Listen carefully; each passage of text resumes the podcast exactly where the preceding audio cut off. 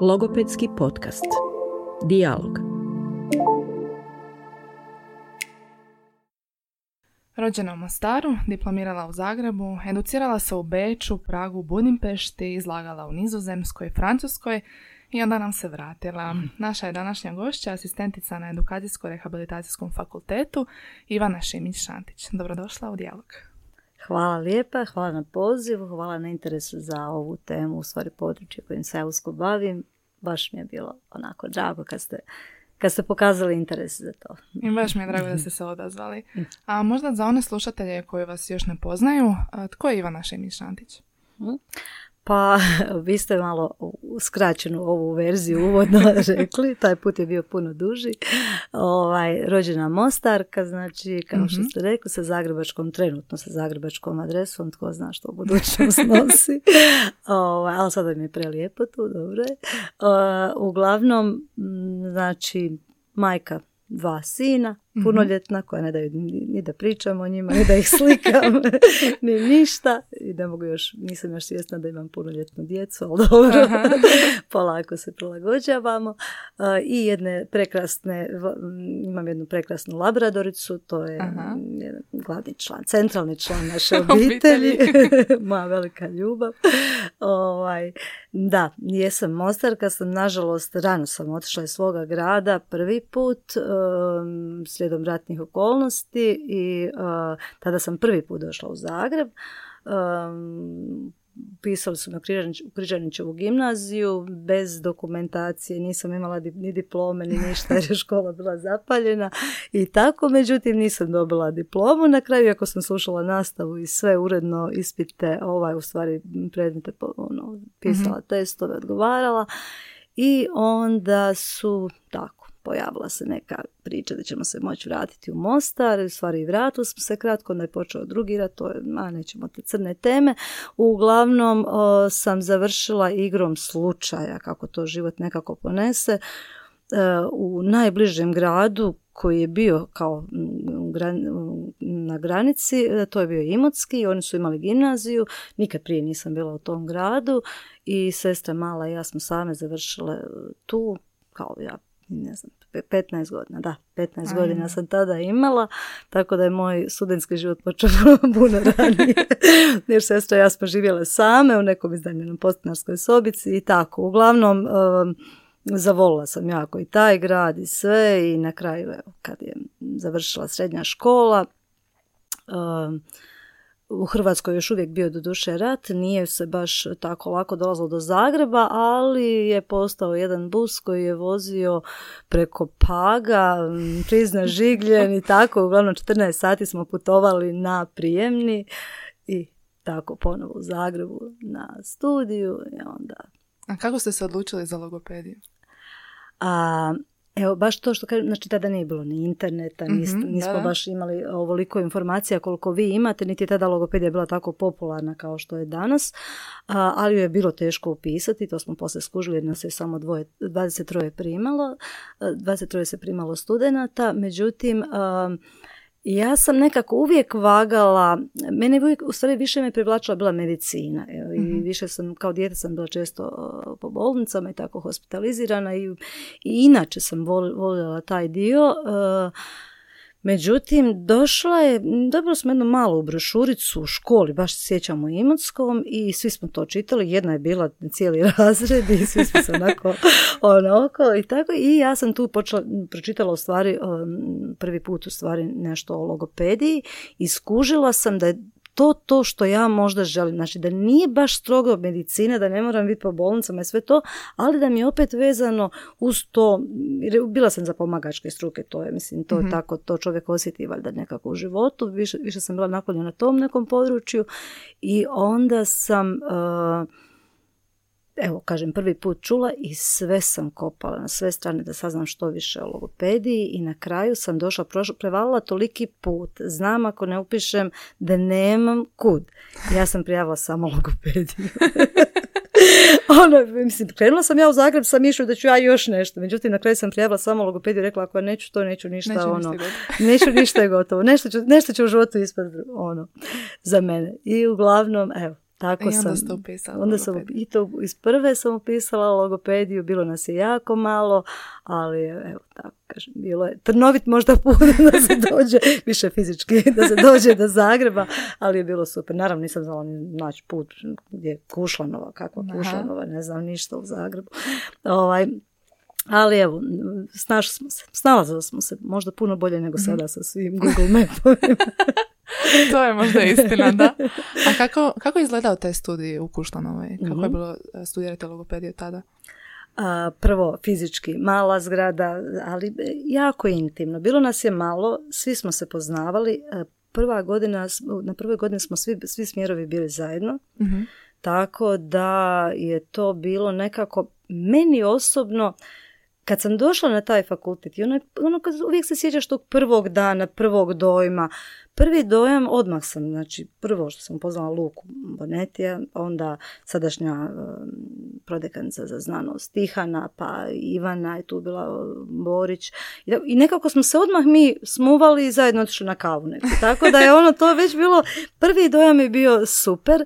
I inače smo bili sve godine tijekom studiranja smo baš bili bliski i tako smo nekako ostali i u životu. I to sam skužila da za razliku od nekih drugih kolega koji tu i tamo s nekim svak sa ostalo dobri, mi smo stvarno svi se i to su i kumstva i prijateljstva i išli smo i na more jedni kod drugih i baš smo se nekako nastavili tijekom svih ovih godina baš lijepo i družiti i pomagati se i... Baš lijepo, da. Znači već tad se osjećala ta nekakva zajednica možda. Sigurno da da i evo nastavili smo i danas, vidite da je danas surađujemo. Ivana i ja dijelimo sobu, dijelili smo tako isto učionice i sobe u kojima smo učili jer smo zajedno spremali ispite, tako da zbilja je život nekad malo tako čudan ali ono što mi nismo imali u toj našoj maloj Kušlanovoj, nismo imali ni blizu prilika koliko ste vi danas imali. Znači ni blizu, nije to bio taj program. Znači, ovo što vi danas slušate po meni, ja sam pratila cijelo vrijeme dok nisam bila tu na fakultetu, bila sam jako usko vezana uz rad ovog fakulteta, bilo svojim nastavnim obrazovanjem, bilo time što sam jednostavno svaki dolazak u Zagreb mi je bio idem ja malo do naših. I tako da smo uvijek bili u tijeku sve što rade i ovo što se radi kod nas u laboratoriju za jezik, znači svi ovi testovi koji su napravljeni, ovo što radi kolegica Ivšac, to su zbilja ogromne stvari. To je jednostavno vinulo logopediju u neke druge visine. Da ne spominjem ovi dijelovi koji se tiču oštećenja sluha, gdje znači, to je jedna potpuno druga razina učenja u odnosu na ono što smo mi učili, poremećaj glasa. Znači mi nismo, imali smo mi jako puno prakse, vježbi smo imali, ali ne ovoliko mogućnosti koliko ste vi. I sad spomenuli ste već i oštećenja sluha. Čime se i danas nekako primarno najviše bavite. Kad vas je počelo to područje posebno zanimati? Jeste već tijekom studija nekako znali da vas to privlači ili ste se možda na nekako druge neke načine spontano našli? Ne, pa ovako, ja sam bila tip koja, uvijek kažem, ja sam baš volila logopediju, cijelu logopediju, sve mi je to bilo super i tijekom studiranja mi je zbilja, nisam nekako ni na jedno područje, ni za jedno područje posebno im pokazivala neki specijalni interes, znači neki posebni interes. Međutim, izrazito sam, skužila sam na sebi da jako volim posao koji je radio profesor Heđever, to me uvijek zanimalo bilo, uvijek mi je bilo to nekako super, ali što se tiče samog oštećenja sluha, znači, nikada ja nisam, dok sam studirala, ja bi se željela baviti oštećenjem sluha. Čak to nisam ni pisala za svoj diplomski, nešto sam pisala o jeziku. Uglavnom, interes je počeo, ali život je stvarno čudan kako vas navede. Sasvim slučajno, trebalo mi novaca za koncerte, naravno, volala sam ići po koncertima i kao student nemaš novaca za koncert, a u to vrijeme je bilo David Bowie, pokojni, Joe Cocker pokojni, Carlos Santana, to je sve bilo nekako u domu sportova. Svi legendarni, da. Onda u Budimpešti Pearl Jam i tada sam trebala ići u Budimpeštu, Pearl Jam je bio, naravno nemam novaca za to i onda sam onako jako tražila kao absolvent, ono, gdje bi mogla raditi, u stvari zadnja godina sam bila ne absolvent, gdje bi mogla nešto raditi, a da mi se ne kosi sa obavezama na fakultetu, jer je nama logopedima bilo jako teško. Uvijek smo predavanja vježbe, kao i vama sada. Baš je bilo teško nekako naći neki posao i uglavnom ispala mi je prilika, djevojčica sa oštećenjem sluha koja je pohađala vježbe u Suvagu, trebalo ju je čuvati, a u stvari ne čuvati, nego voditi na vježbe i raditi s njom taj kao dio. Mm-hmm. Savršeno, par sati dnevno, ma idealno. Ono, taman za početi. Taman za početi. I tako nekako sam u stvari kroz nju, kroz taj rad sam shvatila da ja to područje zbilja volim, da me zanima, a dalje je svoju ulogu najveću odigrao kolega Luka Bonetti. Mm-hmm. Mi smo jako dobri i prijatelji i vrlo često smo pričali o tome i onda kad nekako baš mi je još više produbio tu moju i ljubav i želju da idem u tom području. Mm-hmm. A na koji način? Koja je bila njegova uloga? Pa ovako, prvo, znači ja sam kad sam završila fakultet, vratila sam se u Mostar. Mm-hmm. Znači, počela sam, u stvari, profesorica Ljubišić me jednom zaustavila i rekla mi je da je u Mostaru katastrofa situacija što se tiče logopeda, da stvarno treba, da bi trebalo dolje malo više raditi. Onda kad sam tu curicu vodila na vježbe u Suvag, upoznala sam par roditelja u hodniku koji su bili, znači majka, na primjer iz Mostara, dijete dolazi, otkud vas tu, pa mi idemo na vježbe na Suvag, pa, i onda su mi počeli pričati te svoje priče. Znači majka bi došla tu s djetetom, otac sa ostatkom obitelji bi ostao dolje ili bi djecu davali tu u udomiteljske obitelji, da bi oni mogli pohađati vježbe. To me je streslo i to mi je bilo ono, ja moram otići dolje i moram nešto, znači to mi je baš bio ono znak u životu, znači šta ću ja sad ostati tu raditi u Zagrebu, a s djecom koja dolaze iz Mostara, šta ako mi se tako bude događalo u poslu, i tada sam već razgovarala bila s Lukom i da mene to područje zanima, a on je već tada počeo raditi kao znanstveni novak, u stvari kao asistent kod profesora Radovančića pokojnog i nekako smo, evo, na takav način i onda su dalje počele priče. On je meni slao materijale, ono sve što mi je trebalo za rad, ja sam stvarno išla i educirati se u tom području. I tako. Onda ste radili u Mostaru, rekli ste? Jesam. Je li to bio vaš službeni prvi posao? Jeste. Jel se sjećate onog prvog radnog dana? Sjećam te kako je to izgledalo. Kako je to stvarno, te neke prve dane uvijek pamtim. Pa uvijek imate onih dobrih teta i loših teta.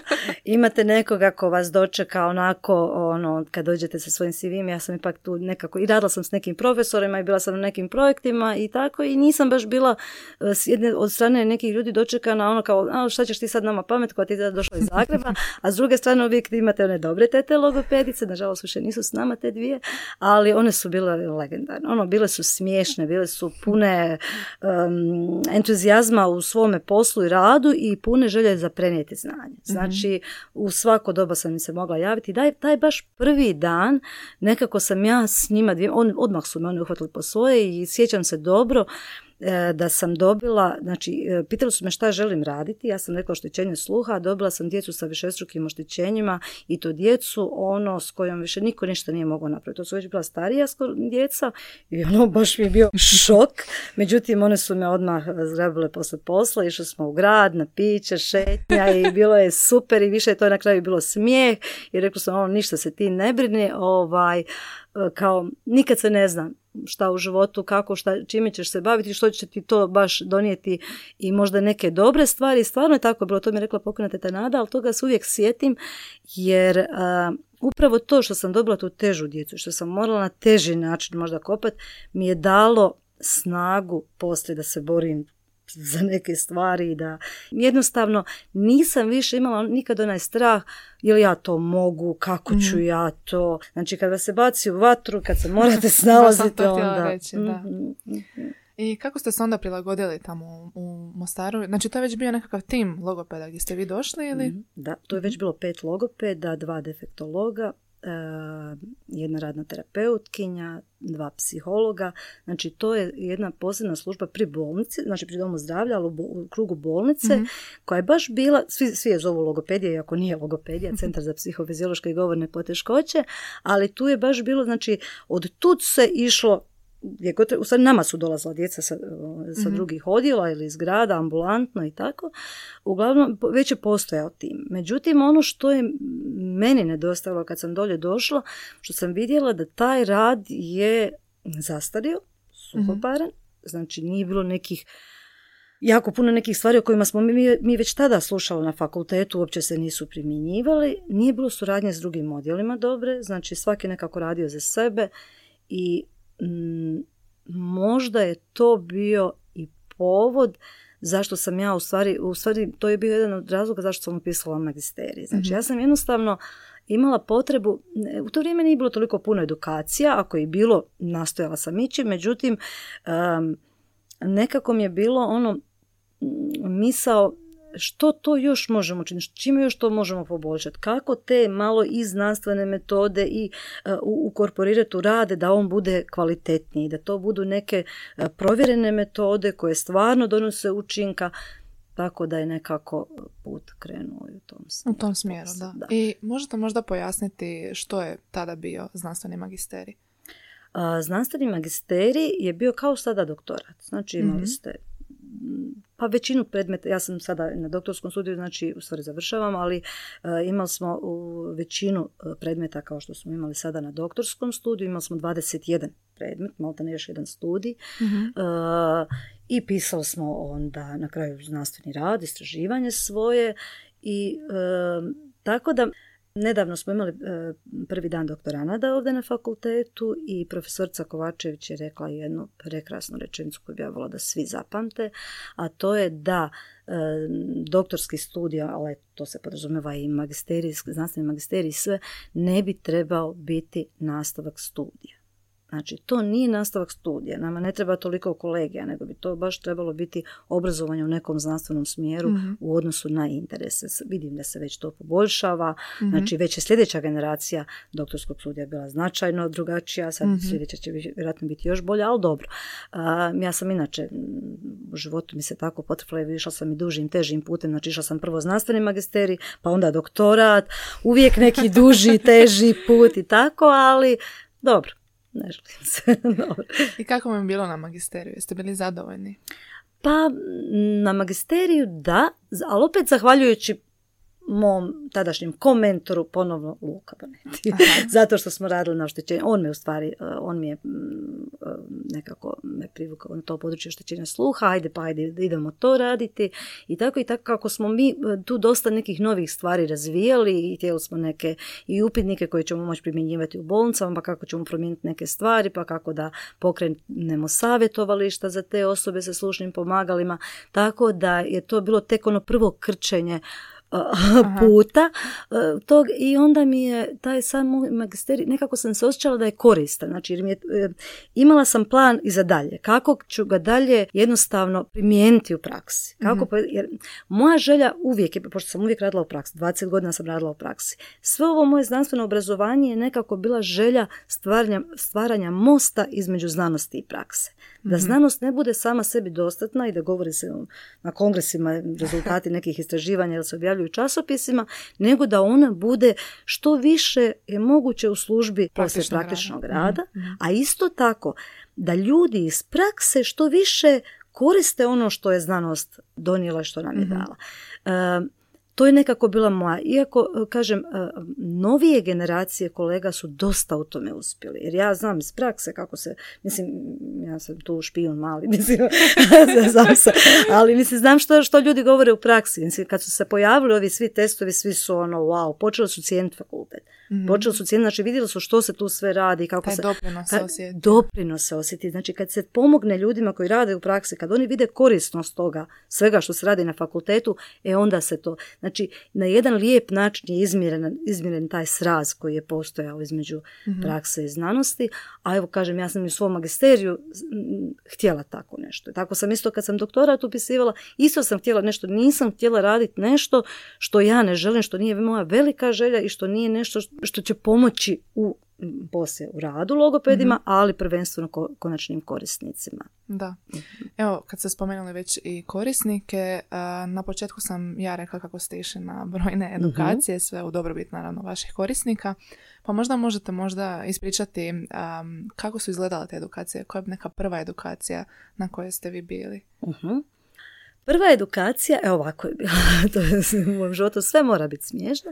Znači, počelo je tako da je, znači, kad sam došla u Mostar, isto sam imala jednu veliku želju da povežem sve te odjele. I onda sam nekako vrlo često znala otići na otorinu i njima, na primjer, ako dobijem pacijenta sa disfonijom, ja bi znala otići reći da, ali ja želim vidjeti kad vi radite videostroboskopiju, želim vidjeti što se događa s glasnica, kako bi znala bolje terapiju i tako. I na takav način kad ti pokažeš interes, normalno uvežeš se s tim ljudima i počnete surađivati. Međutim, tada su došli iz Vinogradske bolnice dolje doktor Pegan i doktor Petrici i rekli mi počinjemo raditi u Mostaru, totalna laringektomija. Laringektomija općenito. A do tada su pacijenti naši išli u Zagreb i to se radilo u Zagrebu. I oni su to počeli raditi, ali ko će raditi terapiju? Znači, niko ne zna. I tako su krenuli. Znači, ja sam rekla, onda je mene zvao šef otorine, pa bili ti to, pa to bi bilo baš dobro kad bi nam ti radila terapiju, učenja ezofagealnog govora i ostalo. I onda, naravno, ja sam rekla, da, ja sam zainteresirana, ali o tome nemam pojma. Mislim, znam teoretski, znam nešto što sam vidjela na vježbama, ali to je ozbiljan rad, složen postupak, jedan rada. I onda sam otišla na svoju prvu edukaciju. U stvari zamolila sam profesoricu Mariju Sučić u Vinogradskoj da me primi na edukaciju, tako da je bila to neformalno-formalna edukacija. Potpisali smo mi sve papire između bolnica, da ja to idem na tu edukaciju, ali ona nije imala neki plan, nije to bila edukacija koja je bila svima, nego sam baš ja kod nje sjedila, učila, obučavala me i perfektno.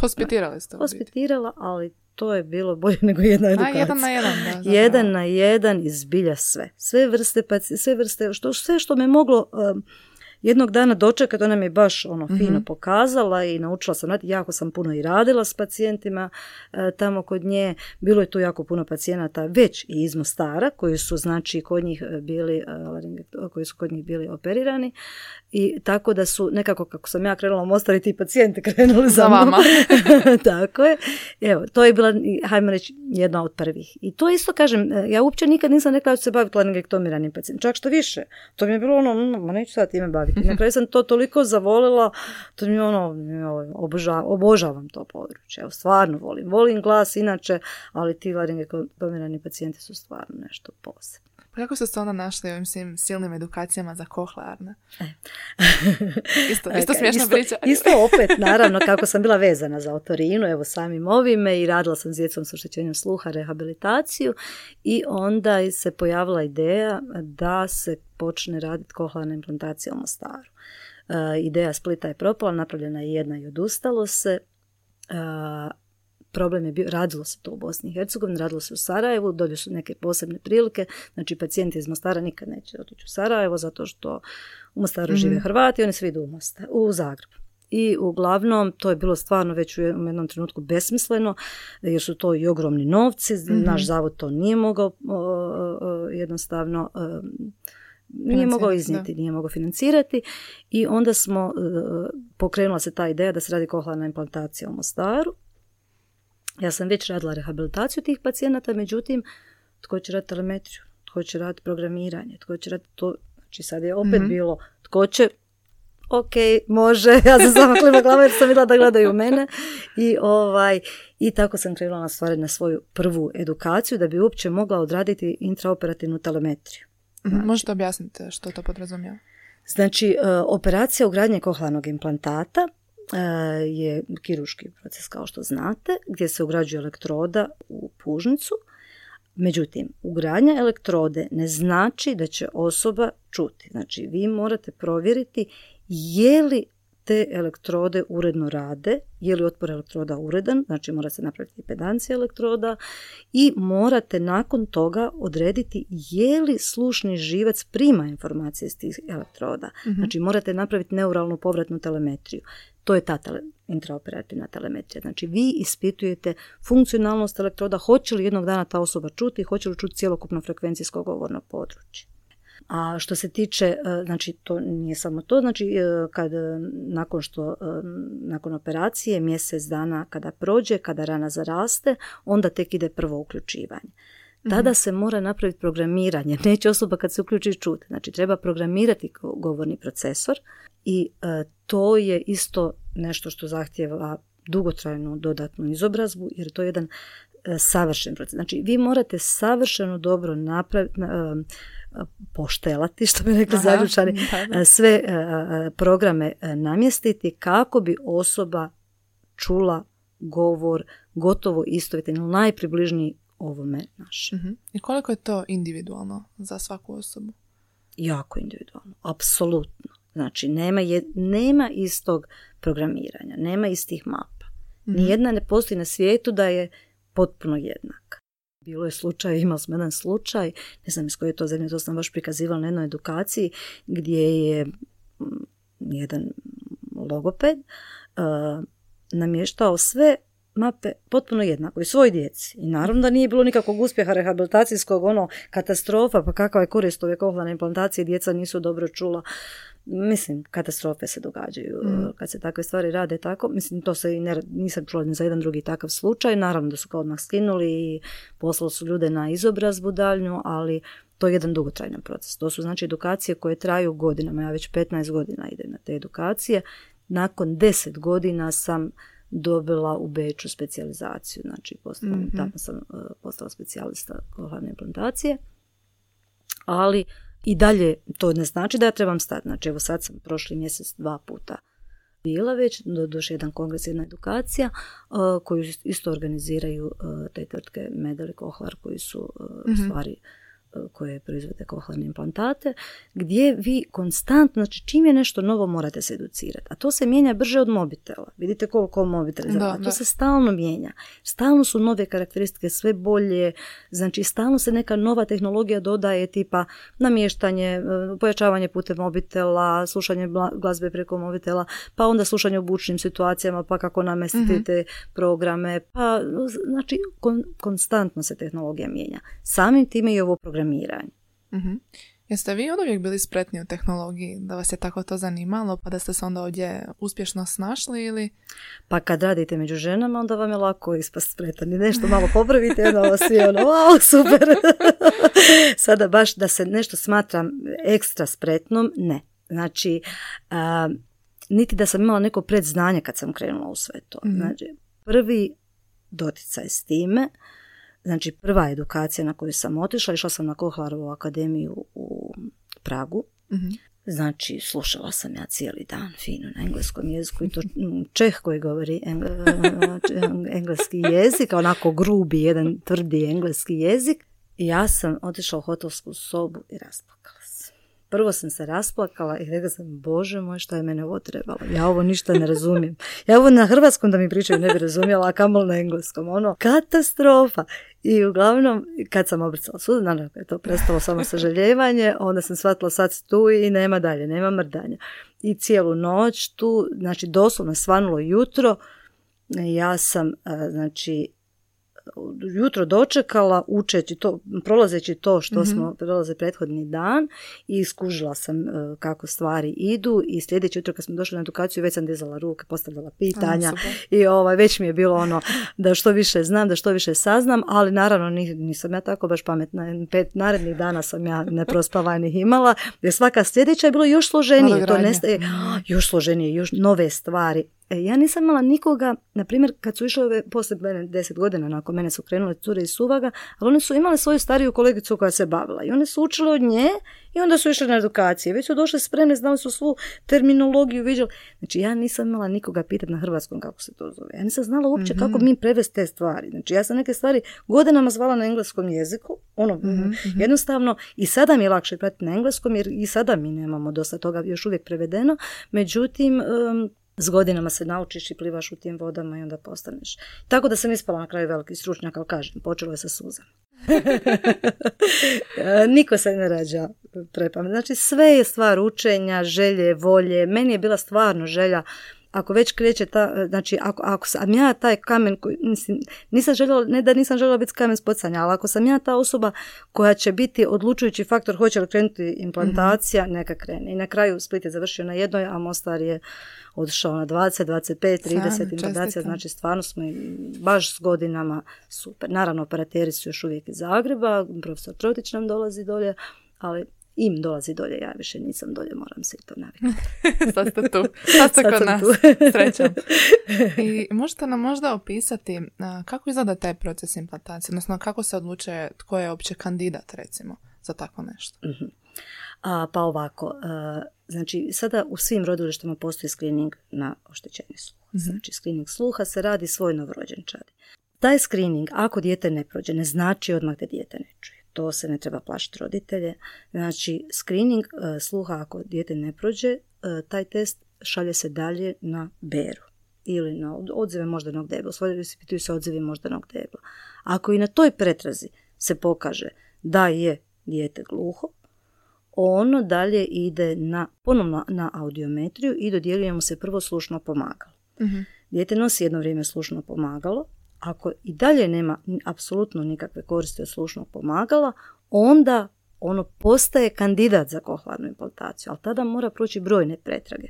CT mozga, CT glave, znači da se vidi status pužnice, status temporalne kosti na koji će se ugrađivati implant, psihološko ispitivanje djeteta, naravno anestezijolog i sve ostalo što slijedi. Znači idu brojne pretrage, s tim da moram napomenuti da se bera ponavlja još 2 puta. Da za svaki slučaj, ako bi došlo do poboljšanja sluha, da se ne ugrađuje kohlarni implant.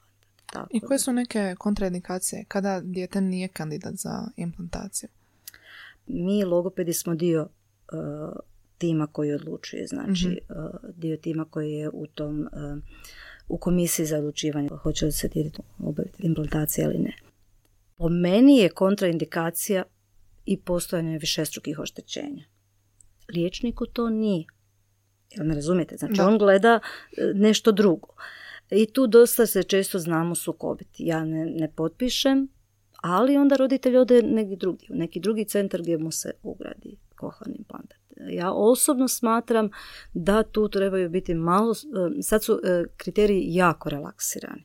Znači, nekada je bilo samo totalna gluhoća oba uha, sad su već spustili čak i 70 decibela oštećenja sluha se ide na implantaciju. Onda nekada je bilo samo djeca uredne inteligencije, urednog funkcioniranja nekog, koliko se može procijeniti u tako maloj dobi. Međutim, sada svi ti kriteriji već se polako relaksiraju i znači na zahtjev roditelja, ako roditelj želi, iako mu dijete ima, na primjer, dijagnosticiran autizam, ako ono želi, a ima usto gluhoću, ako roditelj želi kohlarni implantat, dobit će. Znači, sada je dosta toga dato kao mogućnost izbora roditeljima. Znači, jer sada više ovaj moj argument nije toliko jak. Drugo je medicinski. Ako dijete nema, znači, ako je rođeno, imali smo slučaj, znači, dijete je rođeno bez bazilarne membrane, bez Reisnerove membrane, onda ne može, će elektroda plutati. I to je situacija kada dijete nije kandidat za kohlarnu implantaciju, ali tada je medicinski opravdano. Ovo naše logopedsko se ne smatra toliko medicinskom opravdanošću. I tu je onda malo sada kvaka, malo je teže se izboriti za ne implantirati dijete. I koliko je teško onda tako donositi odluke unutar tima? Ja sam imala sreću da sam radila u dobrim timovima.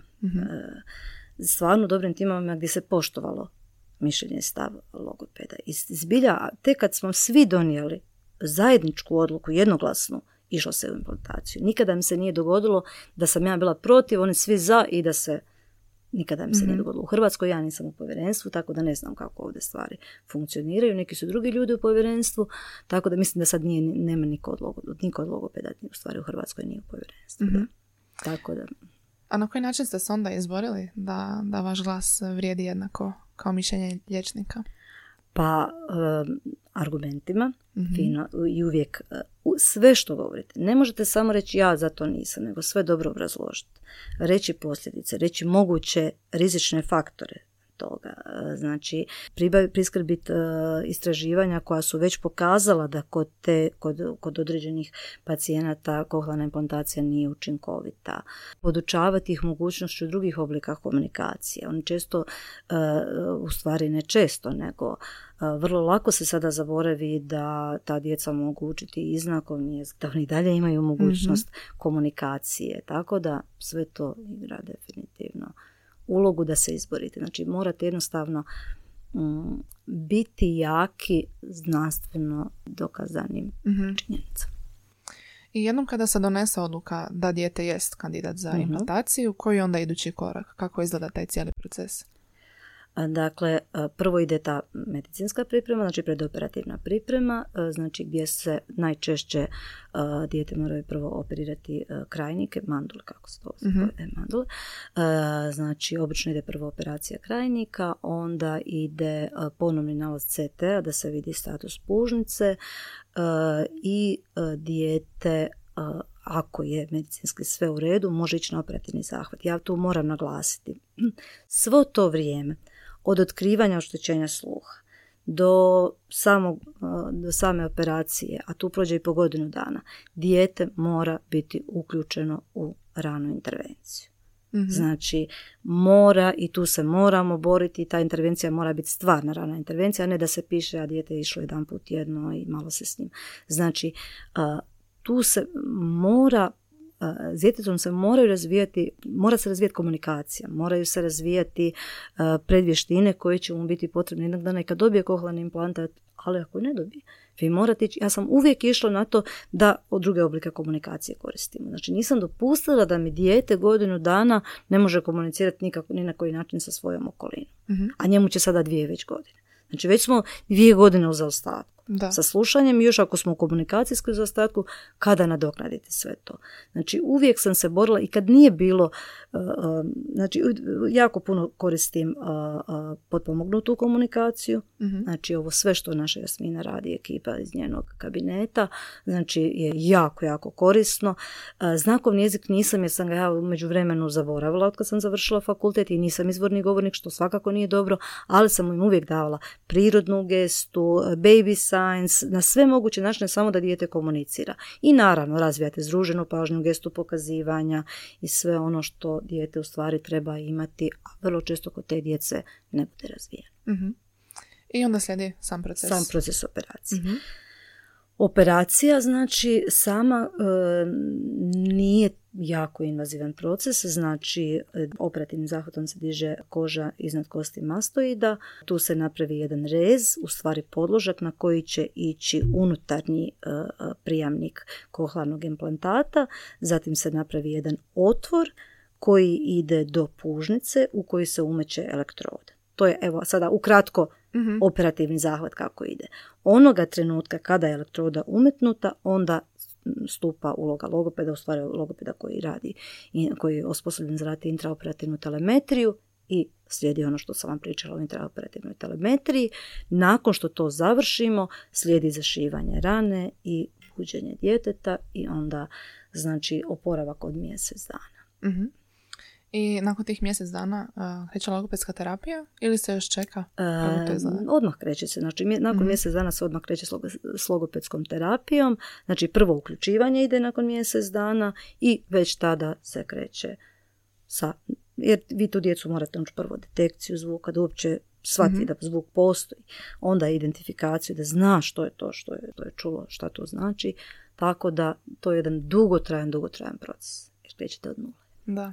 Sjećam se jedne rečenice sa predavanja profesora Bonetija koji mi baš otvorio oči, mislim da je to bio prvi njegov kolegi, gdje je on rekao da ta djeca sada čuju, ali ne slušaju. Tako. Oni ne znaju slušati. Upravo to, a to roditelji vrlo često ne znaju. Ako niste ih vi imali predoperacijski, ako niste s njima radili godinu dana savjetovanja i objašnjavali im sve, možete doći u veliki problem. Zato što roditelj očekuje, on vidi video snimke na YouTube-u, bebica je stavila kohlearni implant i nasmijala se i rekla mama, kako da ne, to ne postoji. Znači dijete uopće još, znači ono čuje, ali ne sluša, da. Treba ga naučiti slušati. Jel se vi sjećate tog prvog uključivanja koje ste vi možda imali i provodili? Jako se sjećam sad. Sjećam se i operacije i kad sam ogledala glavicu te moje curice, jer sam baš dolazila kod mene i onu njenu plavu kosicu i to mi prvo mi je bio šok. Jer sam cijeli operacijski postupak gledala, bila sam od početka do kraja, iako ja ne moram cijeli, ja mogu samo kad dođe taj dio za interoperativno, nju sam baš htjela, to je moje dijete, prva implantacija bila u Mostaru i baš sam je htjela ispratiti ono od početka do kraja i naravno da bi mogla i roditeljima reći, jer sam znala kako, znate kako je u bolnici to. Oni jadni stoje u hodniku, niko ništa ne govori, svi samo trče, onda je meni bilo jako važno da sam unutra i da im mogu poslije, da mogu smiriti jer mama je bila van sebe. Totalno, ali baš skroz van sebe. I sjećam se i sada one njene kosice i svega toga i sjećam se prvo kad sam vidjela da sve elektrode rade, da sve funkcionira, da je sve super, to mi je bilo prvi korak koji mi je bio drag, ali to prvo uključivanje, znači obično oni prikazuju to kao ono, djetetu puste zvuk i dijete se smješka, svoje sve, ne, to vam ide vriska, bacanje, ono morate gasiti sve. Krenula sam jako tiho, jer i sa tim najtišim ona je se počela hvatati za glavu i kao da će skinuti. Međutim, onda sam išla skroz postupno, znači prvo polako sam je stavila, tiho, i pomalo skroz pojačala i u jednom trenutku zjenice su joj se zaširile, pogledala u mene i tada sam skužila da je nešto, ništa ono pokazala i onda je sam ponovo smanjila i ponovo sam počela da vidim je li stvarno to i onda sam ponovo počela pojačavati i onda su već ne samo zjenice raširile nego je počeo i mali osmijeh i to mi je bilo ono, to nikad neću zaboraviti. Tu njenu reakciju i sve zbilja je bilo onako čudesno jer sam kako ja poznavala kao gluhu. Ja znam da ona ništa nije čula, ništa. Doslovno mogu je mlazi avion proći pored nje, ništa. Ali tako da mi je to baš bilo onako, to je nešto što je stvarno ljepota našeg posla. To je ono... Kako ste se osjećali tada? Možete da običe opisati? Pa, prvo, niste svjesni veličine toga što radite, drago vam je zbog djeteta, sve vam je, ali kad pogledate roditelje i ono zahvalnost u njihovim očima, one suze i ono, i kad oni skoče, i kad vas grle, onda shvatite u stvari da, stvarno sam napravio neki dobar posao. Ipak to nije bilo bez veze sve ovo što sam učio i tako, stvarno ono to bude, a posebno da ne pričam poslije, kad se počne razvijati govori, jezik, kad prve riječi, sve to je ono, posebno. Ja možete možda, baš na primjeru možda te djevojčice, opisati taj put, kako je to sad dalje teklo u procesu same terapije, znači habilitacije, slušanje govora? Pa znate šta, kao što ide prirodni razvoj govora kod bebe, znači beba novorođenče, ne znam, počne prvo osvještavati zvukove, pa počne brbljati, gukati. Sad dobro, oni nemaju fazu gukanja, brbljanja i to, nego počinju duplicirati slog. Znači vi nešto govorite, pa oni počinju polako za vama duplicirati, a onda polako vidite kako se ono razvija prva riječ, znači sve ono. Dobro, ja sam to promatrala kod svoje djece, jer sam tada već bila logoped, pa sam promatrala kako ide razvoj. Kao i svaki logopedika. Svaki logoped. Kada čeka dobiti dijete, samo ona gleda se miljokaze. Sve miljokaze, ček. Tako isto ovdje imate priliku, samo što je to dijete starije. Znači, sad to dijete već, znači njoj je tada već bilo 2,5 godine kad je ona počela dobivati prve riječi. I onda to ide, ne ide to baš tako brzo. To je sporo i mukotrpno i bude svega. Nema svako dijete jednak razvojni put.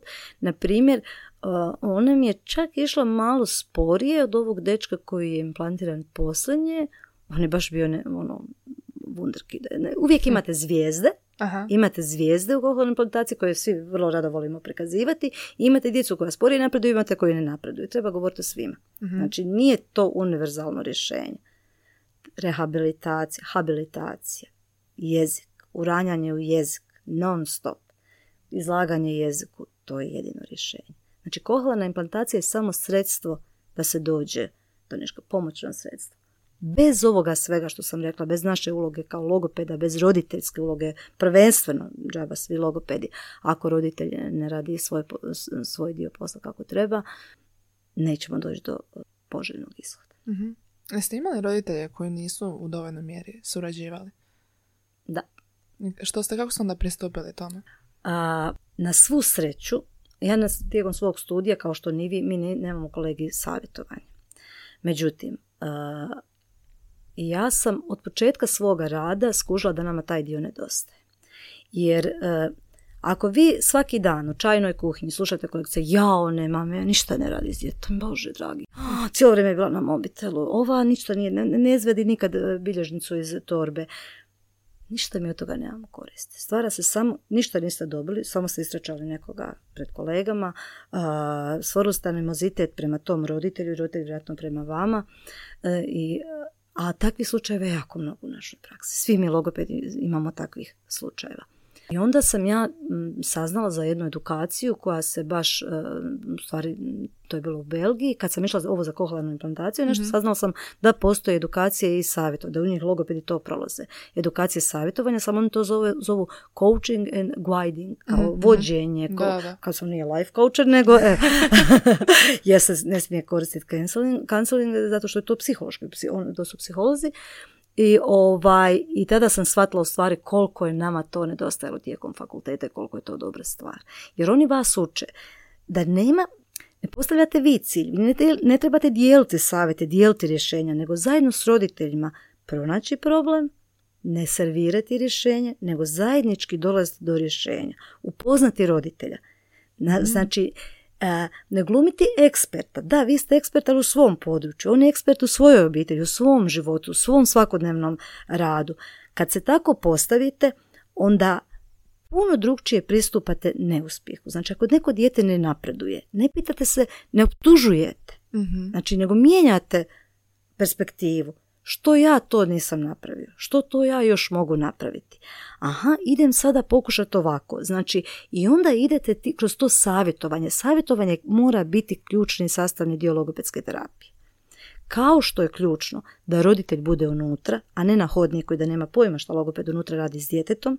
Znači, roditelj mora biti unutra, gledati kako logoped radi i vi ga upoznavati s time kako će to u svakodnevnim aktivnostima provoditi, a ne da on bude logoped djetetu. Ne dati bilježnicu na hodniku i reći sad vježbajte ovo. I sad on tamo trla. Znači, od toga nemate ništa. Znači, roditelj mora biti kompetentan. Znači, vi morate u roditelju razviti samopouzdanje da zna što treba raditi, kako treba raditi i zašto nešto radi. Tek kad je ta trijada zadovoljena, vi imate roditelja koji može imati samopouzdanje da će moći raditi s djetetom.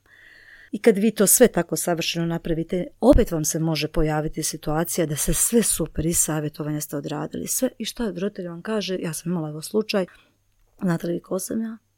Znate li kakve su sve moje uloge? To je bio jedan ugledni političar, supruga isto tako jako visoko pozicionirana osoba.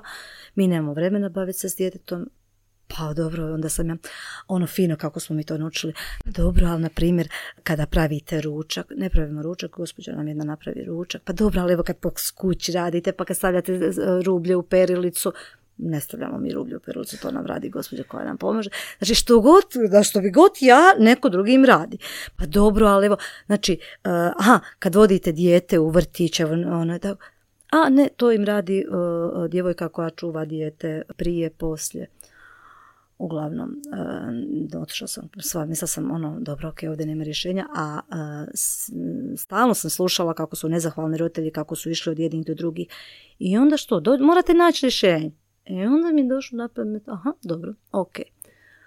Sada ili imamo slučaj za prijaviti na centar za socijalni rad, znači ok, sve ti imaš tako dobro se stojeći, imaš svu moguću svitu ljudi oko sebe, ali što je sada s time, znači tko to dijete stavlja u krevet? I onda sam pitala, tko uspavljuje, tko odbači pidžamicu?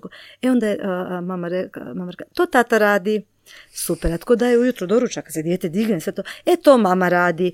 Onda sam ja podijelila posao, onda sam rekla, odmah sam uhvatila. Tata, što vi mislite, kada već vi to sve radite, možete li, i onda kroz te aktivnosti sam, digni jednu ruku, hajde digni drugu ruku, hajde digni nogu, hajmo drugu nogu, znači tako, i onda kad koga kupa, pa tata kupa, pa hajdemo sada, kako ćemo, što ćemo sada prati, pa praćemo guzu, leđa, pupu i tako. I u stvari sam na kraju dobila da se mama i tata natjecali. Znači, da mi tata sljedeći put rekao, a ja sam je naučio to, onda mi mama rekla, ali ja sam zato to. I, znači, malo, jako izazovan naš posao. I različiti su ljudi, roditelji su različiti, kao što smo i mi logopedi različiti, djeca su različita, ali treba se uhvatiti u koštac. Ne treba odustajati pred preprekama, pred nekim slučajevima kada ne ide. kada jednostavno ne ide, nego treba tražiti rješenje. Po mom mišljenju je savjetovanje ključno. Ali ovo što vam pričam, to je kroz savjetovanje. Mm-hmm. Znači sve ovo što sam radila s roditeljima je išlo kroz to savjetovanje. Ja ga više volim zvati vođenje. Jer više vodimo roditelje kroz cijeli taj proces da oni postanu kompetentni u radu sa svojim djetetom. A kako ste vi mjerili nekakav uspjeh u terapiji? Mm-hmm. Kako ste znali da možda kao nekakav mladi logoped koji se tek počinje baviti tim područjem, da idete u dobrom smjeru? Mm-hmm. Meni su, na primjer, konkretno jako pomogle koralje. Mm-hmm. To je. Znači, svi ti naši testovi nisu samo za testiranje, znači za dijagnostiku. Onima mogu biti dobri materijal za rad. Znači, vi vidite gdje vam je dijete, što vam ima, što vam nema. I ako ste i nesigurni u početku od kuću krenuti, što ću sada, kako ću, imate evo, te koralje. Ja sam imala još puno testova za ispitivanje sluha, koje sam koristila onda ako mi dijete ne može prvu, drugu, treću razinu, onda bi na tome radila. Kad savlada tu razinu, sljedeću. A usput bi imala sebi jednu sigurnost, aha, ovo mi je savladalo, aha, ovo mi je savladalo. Nisam nekako stihijski išla kroz cijeli proces, nego te ipak malo imaš barem neku strukturu, iako naš posao je teško strukturirati. Da. Znači, vrlo teško. Vi morate i intuiciju koristiti i u datom trenutku što možete i, znači, nije to baš da vi samo možete, da će vam neko dati recept i vi ćete raditi po tom receptu. Ne, toga nema u našem poslu. Ali definitivno treba koristiti te standardizirane mjerne instrumente koje imamo na raspolaganju. Pa poslije TROG, PPVT, RINEL, sve to pomaže, znači da vi vidite gdje vam je to dijete, gdje ste sada, što još trebate, koliko još trebate, ali kad vi radite svaki dan s djetom, vi već, mislim, i puno toga znate i vidite i znate koliko vam dijete kasni sve. U početku je to posebno potrebno. Kad ste još onako malo nesigurni, kad želite sve napraviti savršeno, niste baš sigurni jeste li na savršenom putu. Jeste imali neku situaciju gdje vam dijete nije napredovalo ili nije napredovalo u tolikoj mjeri možda koje bi trebalo? I na koji način ste se onda kao logoped nosili s takvim rezultatima? Opet se vraćam na onu priču, znači kada dijete ne napreduje, ne smijemo kriviti sve oko sebe, a sebe zaboraviti. Znači prvo trebamo se preispitati jesmo li sve napravili i je li sve to, znači dogodilo mi se da mi dijete nije napredovalo, ali sam isto tako poslije skužila da, to je bilo u jednom drugom slučaju, nije uopće bilo oštećenje sluha, da dijete sam jednostavno trebala poslati psihologu. A nisam.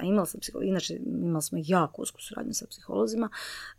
Jednostavno u tom trenutku nisam prepoznala bila u datom trenutku neke stvari koje su se poslije iskristalizirale takvima kakve su. Jako je važna međusobna suradnja. Jako je važno koristiti sve resurse koje imate. Sve. Znači, neuropedijatre, psihologe, psihijatre, otorince, pedijatre, znači sve resurse koje imate na raspolaganju morate koristiti, posebice u situacijama kada vam ne ide jer morate vidjeti što je točno uzrok. Ali prvo preispitajte sebe. Jeste li baš sve napravili kako treba? I savjetovanje roditelja. Jeste li odradili savjetovanje roditelja? Je li ti roditelji rade doma koliko mislite da rade? Sad ću vam reći jednu stvar. Mi smo prije, na primjer, pitali ljude koliko vaše dijete koristi kohlarni implant i onda bi bilježili koliko sati dnevno. Svi su govorili sve budne sate.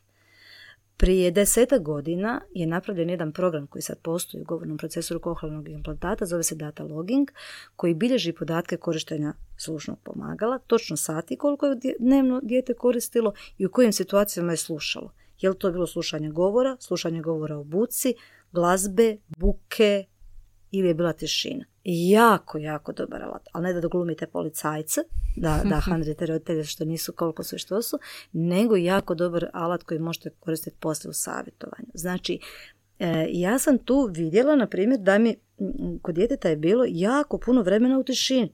Gotovo, mislim da je 5 ili 6 sati, imam baš i tu, čak sam to i uslikala i pokazujem studentima, da, 5 ili 6 sati u tišini. To je prestrašno.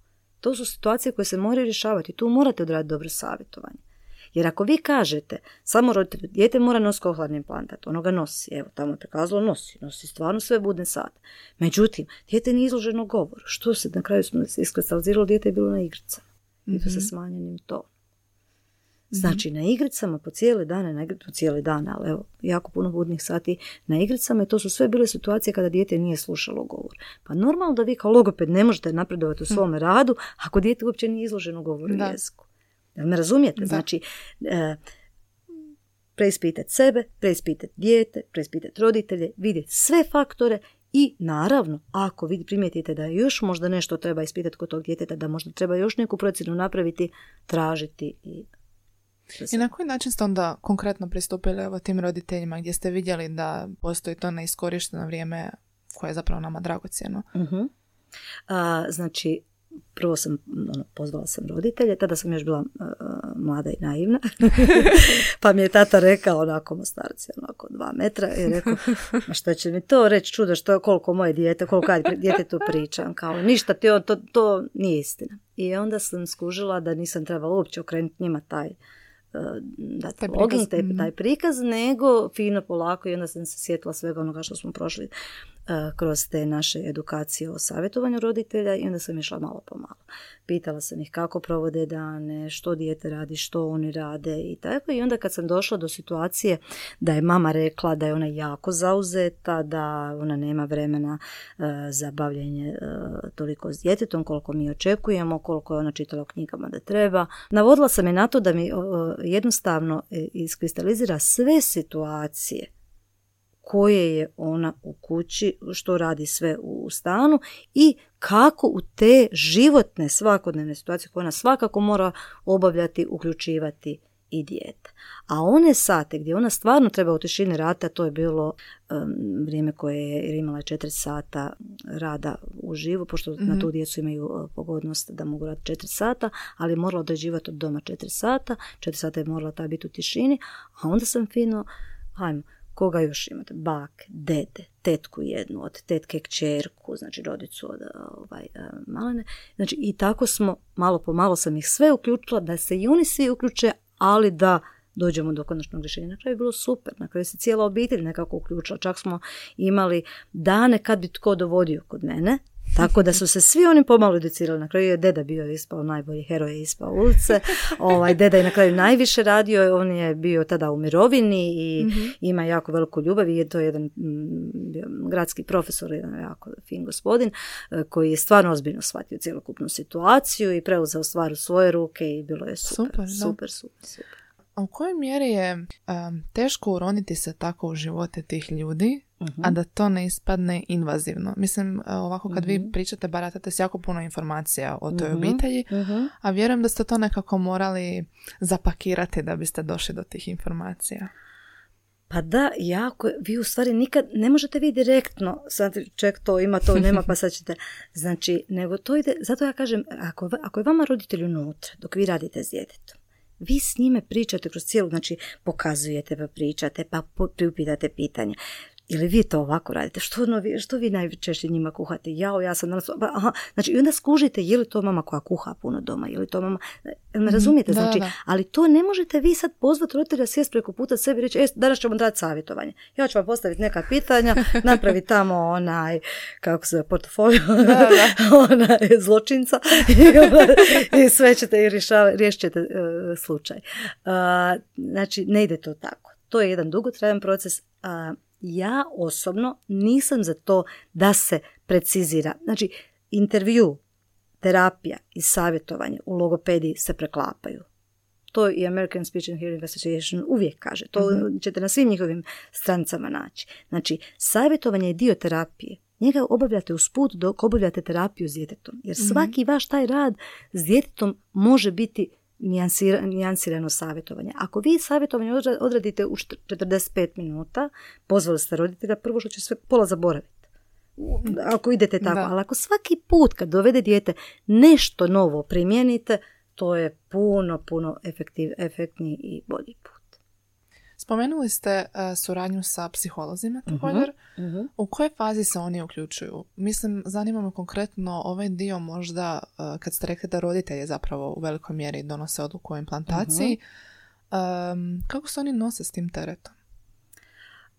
Ja izrazito cijenim psihologa osobno. Imala sam cijeli svoj život sreću da sam Ili sam ja narazila na dobre psihologe, ili su svi psiholozi dobri, ali stvarno sam imala jako dobru suradnju s njima. Po mom mišljenju, oni trebaju biti uključeni od samog trenutka spoznaje da dijete ima oštećenje sluha. Ne trebamo mi logopedi tu uključiti psihologe. To je užasno stresna jedna situacija. Vi trebate reći roditelju da mu je dijete gluho. Mi to na svu sreću ne govorimo, nažalost to govore liječnici, kad rade beru, kad rade ispitivanje odziva moždanog debla, onda tu dobiju već podatke da im je dijete gluho. Vrlo često se to napravi na jedan onako malo grub, kao što svi smo dobili dijagnoze, baš se nije baš pazilo kako ćemo mi prihvatiti tu dijagnozu. Tako se isto, oni obično kad dođu već do mene, onda budu u stanju šoka. To su ili suze, plač, katastrofa, drama, iako smo mi, već kad smo ih poslali, bili svjesni da postoji ta mogućnost. Razumijete? Da. Ja često sam onda posla znala, ako bi posumnjala, malo ih uključiti u razgovor sa psihologom, barem da ih malo pripremi za ono što bi moglo uslijediti, ali bez da im se naravno kaže. Da. Isto tako, po primitku dijagnoze, mi smo uvijek uključivali psihologa. U stvari čak bi zajedno. Psiholozi su voljeli da smo i mi logopedi tu. Nekako smo to dosta onako timski znali odraditi u početku. Onda psiholog ako vidi da nešto treba raditi još posebno s roditeljima, jer vi imate roditelje koji su i emocionalno nestabilne i imali smo i depresije i sve. To je posao psihologa. Tu mi moramo točno znati što je naša profesija, do kud mi možemo plivati, do kud je naše područje i kad nije dobro zaplivati dalje u tuđe područje. A mislim da je logopedija toliko široka da nam je bolje držati se svoga i onako ne možemo za 5 života naučiti cijelu logopediju. Jel se sjećate svog nekog prvog postignuća s nekim pacijentom, odnosno s nekim djetetom, kada ste vidjeli neki napredak značajan u terapiji?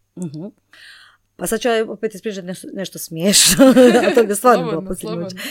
Imala sam dječaka koji je pričao srpski, jer je bio iz Republike Srpske, a išao je kod logopedice koja priča hrvatski. I sad sve smo mi to fino radili, sve to, i uglavnom on ovako govori, mami govori, ide voz, vidi kako ide voz, i okrene se prema meni, to ti je onaj vlak, i ono nastavi i to mi prosto neka, dobro, gospod, znate šta, ja govorim, ovo je stvarno uspjeh, mislim, dijete još prevodi tako da je to bilo stvarno onako, da, mislim, bilo je smiješnih stvari, bilo je super stvari, bilo je, ali kad se vidi najviše uspjeh, kad sam najviše vidjela uspjeh, iskreno ću vam reći, to su vam pacijenti sa poremećajima glasa.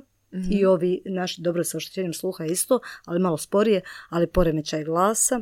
Kada vi dobijete pacijenta sa afonijom, pa počne govoriti, kada vam dođe pacijent sa vokalnim nodulima, pa kada njemu otorinac kaže ićete sada na logopedske vježbe, ako postignete uspjeh, ako ta terapija pomogne, nećete ići na operativni zahvat, a ako ne, onda ćete na operaciju. Pa kad vam se pacijent vrati sa osmijehom i kaže nema ih više, nahvalio vas je doktor i taj i tako, tu se jako brzo i jako opipljivo vidi naš rad, i vizualno, i opipljivo. Znači, baš se vide rezultati našeg rada vrlo brzo.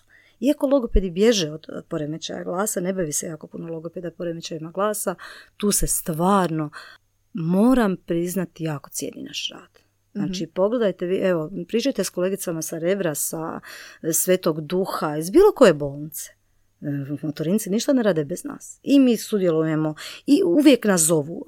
Ajde, dođi, vidi ovo, vidi kakve su mi ovdje glasnice, jesu li ovo ventrikularni nabir, što misliš kako, aha, pa šta, hoćeš pokušati s terapijom, vidi ovdje vokalnih nodula, hajde, nećemo na operaciju, imaš mjesec dana pa radiš to s njim, pa ćemo se onda naći ponovo na kontrolnom pregledu, vidjeti što je bilo. Znači, i stvarno se tu vide uspjesi našeg rada. Baš se vide. Je li jednako prepoznata i uloga logopeda i u ovom području kohlearne implantacije? Da, itekako. Tu smo baš onako, sastavni dio tima u svakom segmentu. Od predimplantacijskog perioda, a postimplantacijski neću ni spominjati. Tu su. Iako moram priznati da javno mijenje je nekada bilo tako da su oni misli, ugradit ćemo kohlearni implant, dijete će sve pričati, čuti sve to. I tada, naravno, u toj fazi nisu znali da će im toliko trebati logopedi. Sada, kad vide da to tako ne ide, sada svi implantacijski timovi upošljavaju veliki broj logopeda. Znači, to, ovisno o broju implantacija, znači, upošljavaju nove logopede. Evo, pričali smo malo o samim početcima terapije, o tijeku. Sad me zanima konkretno završetak terapije. Uh-huh. Mislim da je to nekako i dosta velik problem mlađim logopedima koji tek kreću raditi. Kako znati da je sada nekako postignut maksimum i da je potrebno nekako privesti tu terapiju kraju, uvesti održavanje eventualno i slično? Uh-huh. Kako donosite tu odluku? Ovisi sve od patologije do patologije. Znači, ovisi zbog čega vam pacijent dolazi, koji je razlog posjeta. Najteže ćete to saznati, a u stvari ne znam gdje je najteže. Naprimjer, ako vam dođe dijete sa nerazvijenim govorom, znači sa nerazvijenim govorom jezikom, vi ćete normalno pratiti to dijete primjenjujući standardizirane mjerne instrumente. U jednoj fazi vama se to dijete približi urednoj dobi i onda u svojim vršnjacima i onda vi znate da je to. I tada je teško, znači jer malo ko vam dođe čisti slučaj. Znate, ako vama neko dođe tipa zbog dislalije i vi obično kod te djece vidite, au, pa nema ni predvještine, pa udarate predvještine, pa onda malo kada mi radimo samo jedno. I evo kad dođe neko sa nerazvijenim govorom jezikom, vrlo često tu budu nekad uključene i komunikacijske teškoće. I znači, onoga trenutka, mislim, prvo morate poštovati svoju intuiciju da vidite jeste li sve napravili što ste mogli, jeste li dosegli neki maksimum, da vidite da to dijete jednostavno, mada ja ne znam a gdje je taj u stvari maksimum, kako mi to možemo odrediti, jer ako stvarno vidite da još dijete napreduje, meni to onda nije razlog da prekinete s terapijom. Možete ga vi rijeđe, možete više toga prenijeti na roditelje da rade, ali ga definitivno morate barem kontrolno uzimati. Mm-hmm. Naprimjer, evo konkretno kod kohlearne implantacije. Znači oni dolaze i u srednjoj školi. Kad kasne, uporno kasne. Da. Ali ono za što ja nisam zato da mi glumimo učitelj. Znači nećemo mi s njima raditi čitati lektire, ko što čujem, ne znam. Pa ali ona logopedica je s nama čitala lektiru i fino je to sto obrađivali zajedno na logopedskim sansama. Ne, oprostite, molim vas, moj posao je posao logopeda. Mislim, znači, neću ja s njim učiti lekcije iz povijesti, iz zemljopisa, iz prirode ili čitati priče iz hrvatskog. Znači, to nije naš posao. Mi znamo logopedi što je naš posao. Nekada se tu ljudi malo pogube i onda nam se djeca znaju dugo zadržati, ali zbog toga što neko radi posao i koji nije. Ja do duše nisam imala puno tih problema jer mi u nas u bolnici to strogo, nemamo mi baš toliko prostora, toliko zadržava pacijente. Jer stvarno je ono, stalno se vrte pacijenti i vi morate primati sa drugih odjela, sa neurologije, sa otorine i nemate vi prostora sada tu raditi neke stvari koje apsolutno nisu dio logopedskog posla. A ja kažem, osobno ih ne bi niti radila. Ja uvijek kažem, ja nisam učiteljica, mislim, niti sam nastavnik tog predmeta, moj posao je logopedski, ja ću raditi na jeziku, ja ću raditi na čitanju, ja ću raditi na pisanju, ali ono što je u domeni logopedskog rada. Uh-huh. Sad spomenuli ste da jako dugo dolaze ta djeca i da ih vi zapravo pratite od nekih samih početaka. Vjerujem da se onda dosta i emocionalno vežete uz samu djecu. Kako vam onda bude to kad ih morate otpustiti? Jel vam to bude zadovoljstvo jer sad napokon ste postigli nešto što smatrate da je dovoljno, da sad dalje mora biti održavanje i nastavak toga? Ili vam to bude onako više gorko, slatko, žao mi je što odlaze?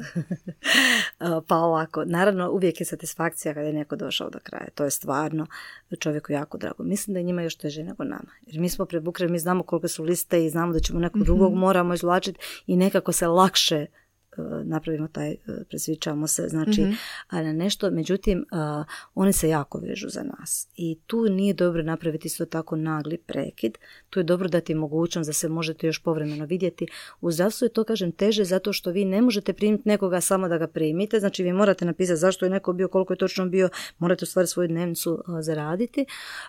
Taj dan, dobro, i privatnici moraju, na kraju krajeva i svi ostali, nisam fair što sam rekla sada samo za zdravstvo, ali evo, kažem, to je jedna posebna kategorija gdje je to bilo baš onako dosta teško, ali šta fali otići nekada i na piće s tim ljudima i ono, znaš, mislim, to su mladi cure, mladi dečki koji u stvari, da, vi ih znate kad su bili mali, ali ostane dugo vremena vezanost i oni su tako, jednostavno imaju potrebu i uvijek im morate dati tu mogućnost. S tim da mi uvijek imamo onu šifru savjetovanje, Pa vi možete uvijek, na primjer, nastaviti tu šifru ako baš trebate, ako ima potrebu da popriča s vama, da ima neki problem u školi ili negdje, tako da vidite kako mu još možete pomoći. Na primjer, evo konkretno kod ove djece sa kohlearnim implantatima, ja sam imala dečka koji je završio već u drugom razredu osnovne, to je bilo dijete, ono, nevjerojatno kako je brzo napredovalo, kako je sve išlo super i sve. I već u drugom razredu smo se mi mogli rastati. Ja sam njih onda povremeno uzimala, radila bi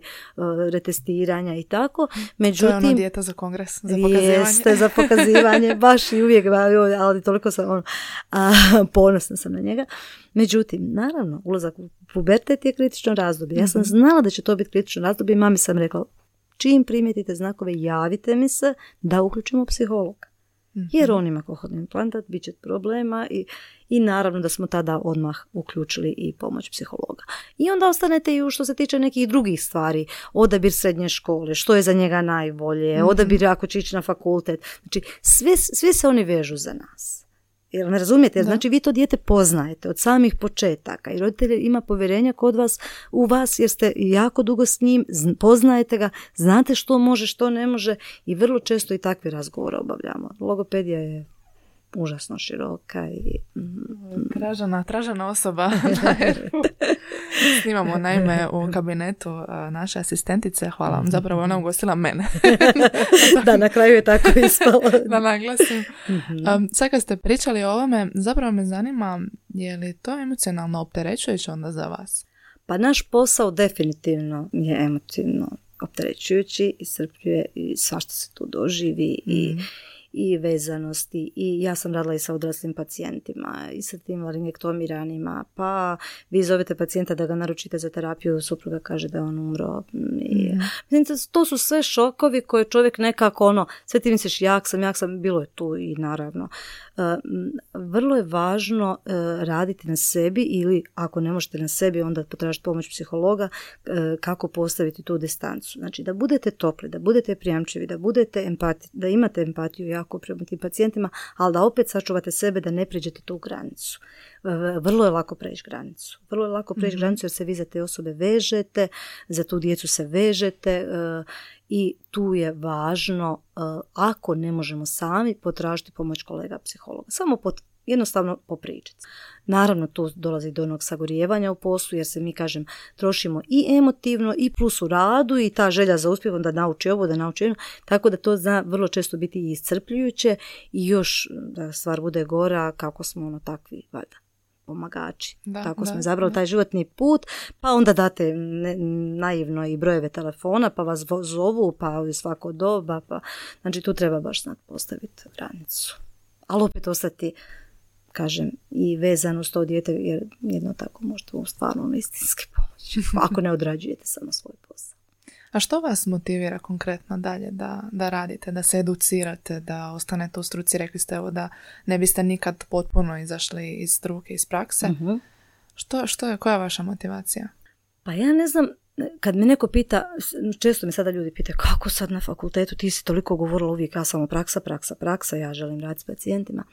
Kad sam tek počela raditi u Mostaru na fakultetu sa studentima, vodilja mi je bila ono da idemo pomoć, daj da se to pokrene, da to bude kako treba. I u međuvremenu sam shvatila u stvari da ja to volim, da ja stvarno volim prenositi studentima znanje, iskustva i ono, da mi to nije baš tako bed kao što sam mislila da jeste. Ali i dalje me uvijek vuklo ovaj klinički dio. To je jednostavno... Ovisi o tome koji je razlog bio zašto ste upisali. Znači, kakav ste tip? Neko možda od početka skuži da nije za pacijente. Meni to isto skroz ok. Ja nisam jednostavno za rad s ljudima, ja nisam za rad s djecom. Super je kad si sa sobom čisti, kad možeš svoj ego spustiti i reći sebi, dobro, ok, pa šta, završio sam fakultet, ali možda ja i nisam za to. Možda mi je bolje da idem u tom i tom pravcu. Možda je neko savršen znanstvenik, a možda neće biti dobar u praksi. Znači, vrlo je važno shvatiti što volite. Ja stvarno kažem, ja volim taj praktični dio. Sad sam skužila da volim i ovaj dio i zbilja mi je lijepo u tome, ali sada kad bi mi neko rekao, pa dobro, ali moraš skroz prestati raditi u praksi, pa dobro, ok, možda bi prestala, ne znam, lako mi je teoretski reći, ne znam bi li mogla, ali s vremenom se čovjek, ono što smo malo pregovorili, i iscrpi. I nije za ludu ono što vani logopedi rade, na primjer dio svoga radnog vijeka rade u znanosti, dio su u struci, pa se rotiraju u različitim, znači rade malo u vrtiću, malo u zdravstvu.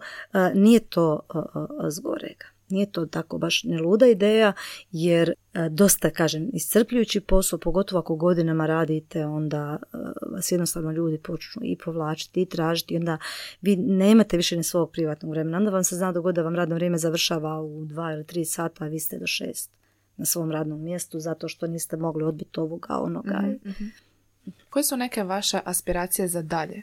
Gdje se vidite možda u budućnosti? Što biste voljeli raditi? Čime biste se voljeli baviti? Nemojte me to pitati, tek sam promijenila posao.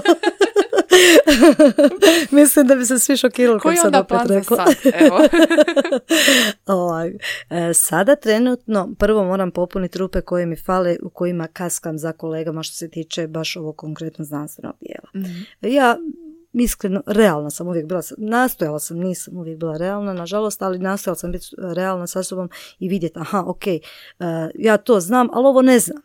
Idem to učiti. Još jedna stvar je kod mene uvijek bila, ja sam to, mislim, valjda koji svi koji obožavaju Malog princa, ona znatiželja. Aha, znatiželja. Znači, uvijek sam bila znatiželja. Što je to još ima? Može li se još nešto? A što ovo? Ja ne znam, počnemo se baviti nečim, evo tako Luka, ja počnemo jednu temu raditi za neki članak, pa onda završimo na 5 još ideja, jer a sam se ovo, kako bi bilo kad bi ovo, da ispitam ovo.